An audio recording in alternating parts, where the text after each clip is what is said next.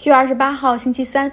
今天开头还是要先说说股市哈，美国科技股也出现了颓势，也许是被国内科技股暴跌所带动的。我打个问号哈，在港股上市的科技公司又是遭受暴锤，像腾讯昨天跌了百分之八。这我还得讲个段子，我是在美国的这个 Robinhood 平台上下单买腾讯的。之前其实我自己也报道过，Robinhood 它不是一个。直接可以购买的一个做市商平台，它是相当于是把用户的订单拿到，然后再卖给某一个券商，从中去获利。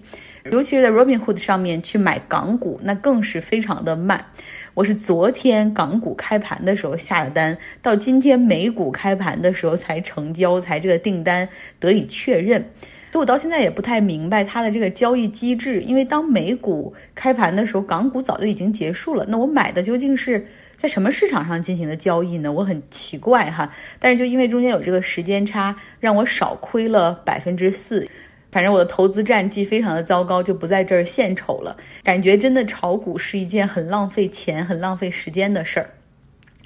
昨天呢，A 股也大幅下跌。人民人民币对美元也走弱，这种资本市场的情绪也传导到了美国。今天美国股市开盘的时候，三大股指都下跌，其中纳斯达克跌的最多。其实我当时犹豫了一下，想买一点微软和英伟达，但是因为又开会忙，没有出手，也没敢出手。呃，可就在盘后，这几个科技公司公布了业绩，真的属于叫亮瞎投资人的眼睛的那种业绩。像谷歌的母公司阿尔法贝塔营收增长了百分之六十二。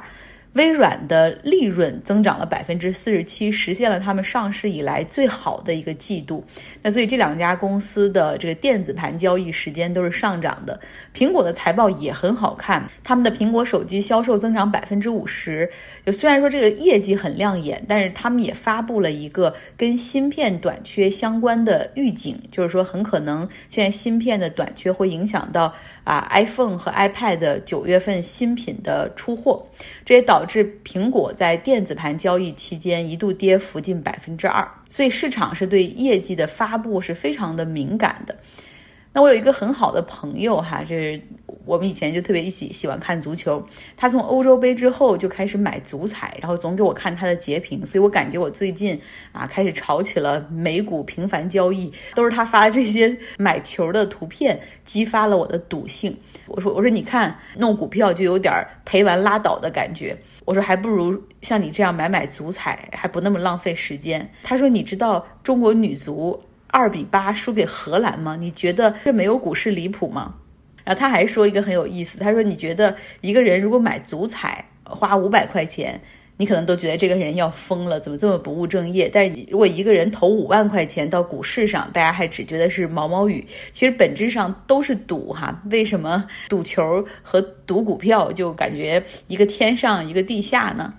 他还推荐给我一个视频，是李永乐老师，大家都知道吧？他讲了一个系列关于赌博、赌球，还有赌股票的这个系列。有一集就是为什么散户总是赔钱。他主要是在讲，就是散户都喜欢集中在那种热门的股票上面，而热门股票又是庄家很多的，然后庄家是怎么操作，散户大概率一定是被割韭菜。一般视频结束的时候，李永乐老师通常都会说啊，这个喜欢这个要订阅我这个频道，怎么怎么样。然后那期视频讲完之后，他怒摔粉笔，连订阅都没有推荐，就露出了那种被割韭菜的表情，所以很有意思。不过那个系列大家可以来看一看哈，为什么我们在股市上总是赔钱？而今天又和另外一个朋友聊这个国内 A 股的下跌，他说凭实力赚来的钱总是要凭运气把它给亏回去。所以这就是小散哈，在股市中的一些感受。好，说说疫情，疫情在美国有复发之势。在过去二十四小时里，美国新增八点八万的病例。那从入院人数和地理位置的分布可以看出来，疫苗打的偏少的那些州，目前是疫情爆发、入院人数激增的地方。那像内华达州，也就是拉斯维加斯所在的那个州，还有阿肯色州、佛罗里达州、密苏里州。都非常的严重哈，尤其是密苏里州已经出现了青少年的群体感染现象，而且从美国的整个这个疫情地图上来看，密苏里州的西南部也是感染人数最密集的地区，当地的住院人数增长速度非常的快。所以作为一个保守州哈，他们现在终于开始推广疫苗了。首府圣路易斯城市的市政府开始鼓励公务员去打，只要去打疫苗就给一百美元的购物卡。同时，他们还在当地搞了百姓的这种打疫苗抽奖活动。与此同时呢，美国的 CDC 也更新了他们的建议，哈，就是鉴于现在这个 Delta 的传染力很强，建议美国人在室内恢复佩戴口罩，同时也鼓励商业，尤其是那些商场、超市以及学校可以出台强制佩戴口罩的规定。其实，在过去两个月里面，我们在室外和包括很多人在室内也不戴口罩哈。那现在看起来，迟早这个口罩都是要再戴回去的。像我们公司原计划是在八月末重启办公室，大家陆续回来办公。但是鉴于现在的情况，他们又选择我们要观望一下。那最近在美国呢，还有一个热门的话题就是 COVID-19 的疫苗是否应该强制注射。那首先是因为在昨天，美国的退伍军人那个部门哈要求旗下所有的养老院、医院的系统，所有的医护人员、工作人员都必须接种疫苗才能够上岗。其实这个 VA 哈就是退伍军人的这个服务部门，他们主要是负责老兵的福利。顾名思义哈，退伍老兵的那些福利医疗，所以它旗下是有很多的医院、养老院、看护中心。那他们也是联邦政府中第一个下达了这种强制疫苗的部门。现在白宫其实也在考虑是否要出台这种强制命令，强制要求联邦雇员，比如说部分一些职能，你要经常和人接触的那种，需要打疫苗。那或者是没有疫苗卡，你就不能够重新返回工作岗位等等。当然了，这是一个很重要的决定。嗯，拜登很谨慎，因为这相当于是走出这一步，就让那些右派的那些人就更加会指责你是一个大政府，你要干涉我们个人的选择。所以说，白宫目前还在商量哈，在本周四的时候他们会开新闻发布会，看看具体要怎么办。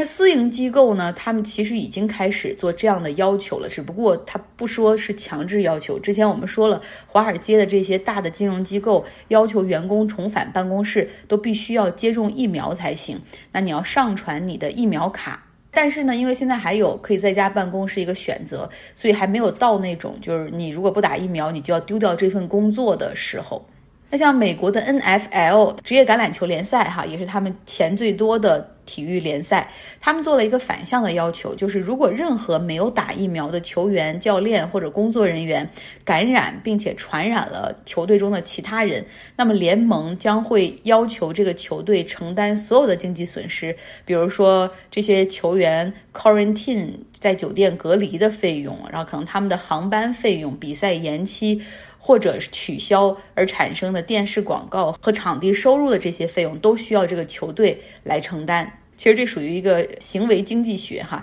就是用这些政策去纳制你一个小小政策的改变，去推动人的这种个人选择。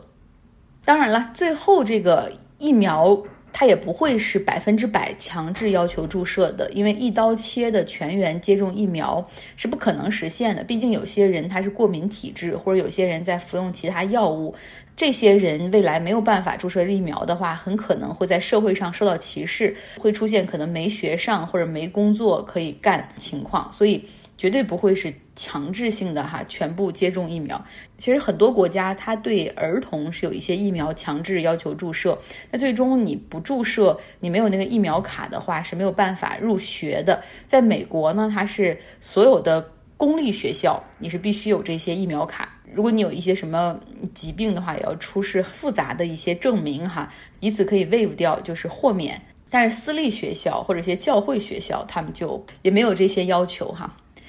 那在社交媒体上呢，还是有一些大 V 哈，或者叫超级 influencer 那些有影响力的大 V 们，在诋毁着疫苗，散布不实的消息。这其中就包括肯尼迪家族的小罗伯特·肯尼迪，他是整个反疫苗运动的领军人物。他有两个网站哈，一个叫儿童健康守护者，另外一个叫真相查询肯尼迪机构。据统计呢，在 Facebook 上面反疫苗的广告投放中，百分之五十都来自于他的机构。那像他这样的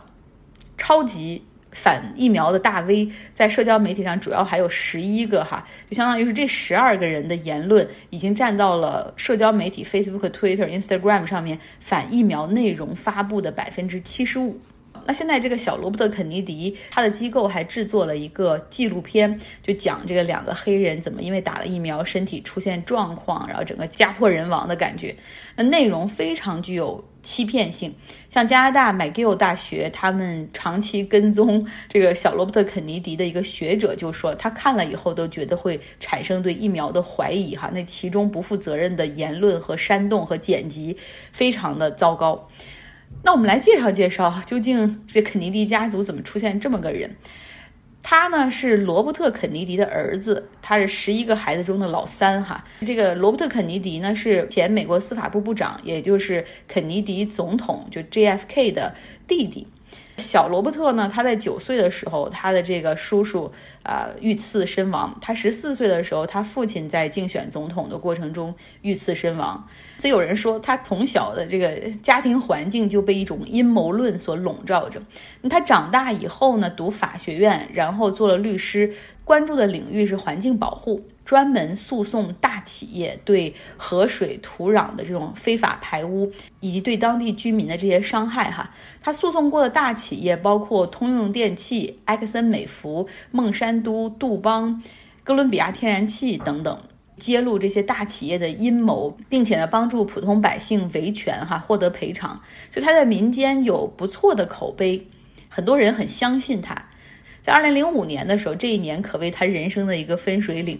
当时呢，有一个明尼苏达州的一个心理医生哈，然后带着一大叠的文件来找肯尼迪，然后他说他的儿子有自闭症，然后他原来没有自闭症，打了疫苗之后就有了。他认为这所有的问题都是疫苗中存在的汞。他所谓的汞啊，实际上是一种叫硝硫汞的分子的一部分，而硝硫汞它是作为一种防腐剂，从一九四零年左右就开始被。运用到疫苗中，防止这个在运输和储存的过程中细菌滋生。那这个小罗伯特·肯尼迪，他过去参与的很多水污染的案件中都与汞有关，哈，所以他非常熟悉汞对这个生态环境的破坏以及对人体的危害。所以他当时听了这以后非常震惊，哈，就留下这些资料开始看，并且致电监管部门去责问。那对大企业的那种不信任，就像病毒一样根深蒂固的在他的身体里和大脑里发酵，所以他后面所阅读的大量的材料都是那种非常有偏见性的，呃，不是在正常学术渠道里能够发表，或者即便发表之后也被撤回的那些文章。那之后，他又加入了反疫苗的运动，扛起了这个大旗。然后他这个人又非常懂如何的向外界去传达这个信息。他呢，就将那些原本就很偏颇的学术研究，然后再删减，然后并且结合上阴谋论，哈，就是大制药公司啊是怎么样的坏，怎么样的去通过我们的人体做一些实验，然后怎么样植入病毒之后，以后就可以一直赚我们的钱等等。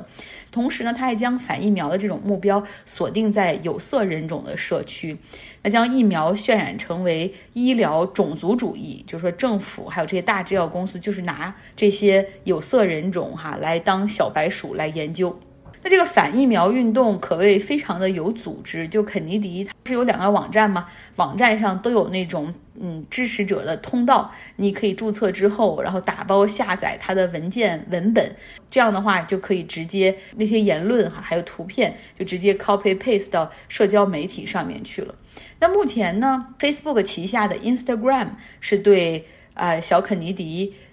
禁言了，但是像 Twitter 还有 Facebook 本身。并没有哈，还依旧纵容他发那些东西，只不过呢，会在他的发文下面，如果和疫苗有关，就会标注一些字儿哈，就是说这个他发布的信息和科学研究结果不符，或者他发布的信息具有反疫苗的倾向，请不要相信。那为什么不直接删掉呢？所以之前呢，美国白宫开过一个发布会，就说现在美国的这个疫苗率提高不上去像，Facebook 这样的社交媒体需要负很大的责任。今天节目就是这样。我之前在网上买了两件衣服，有一件不合适可以拿到店里去退，然后只有在旧金山才有那个 Very 一个就是那种运动品牌的门店。那个衣服大概只有三十几块钱一个 T 恤，虽然开过去可能差不多四十分钟，然后还要交这种过桥费，但是很值得，我就把这件衣服退了。我退完之后呢，又在隔壁的店里又买了两件衣服，又在那边吃了一顿秘鲁菜，所以感觉今天就是一个赔钱之旅。好吧，不管怎么样哈，获得了快乐很重要。好，今天节目就是这样，希望你有一个愉快的周三。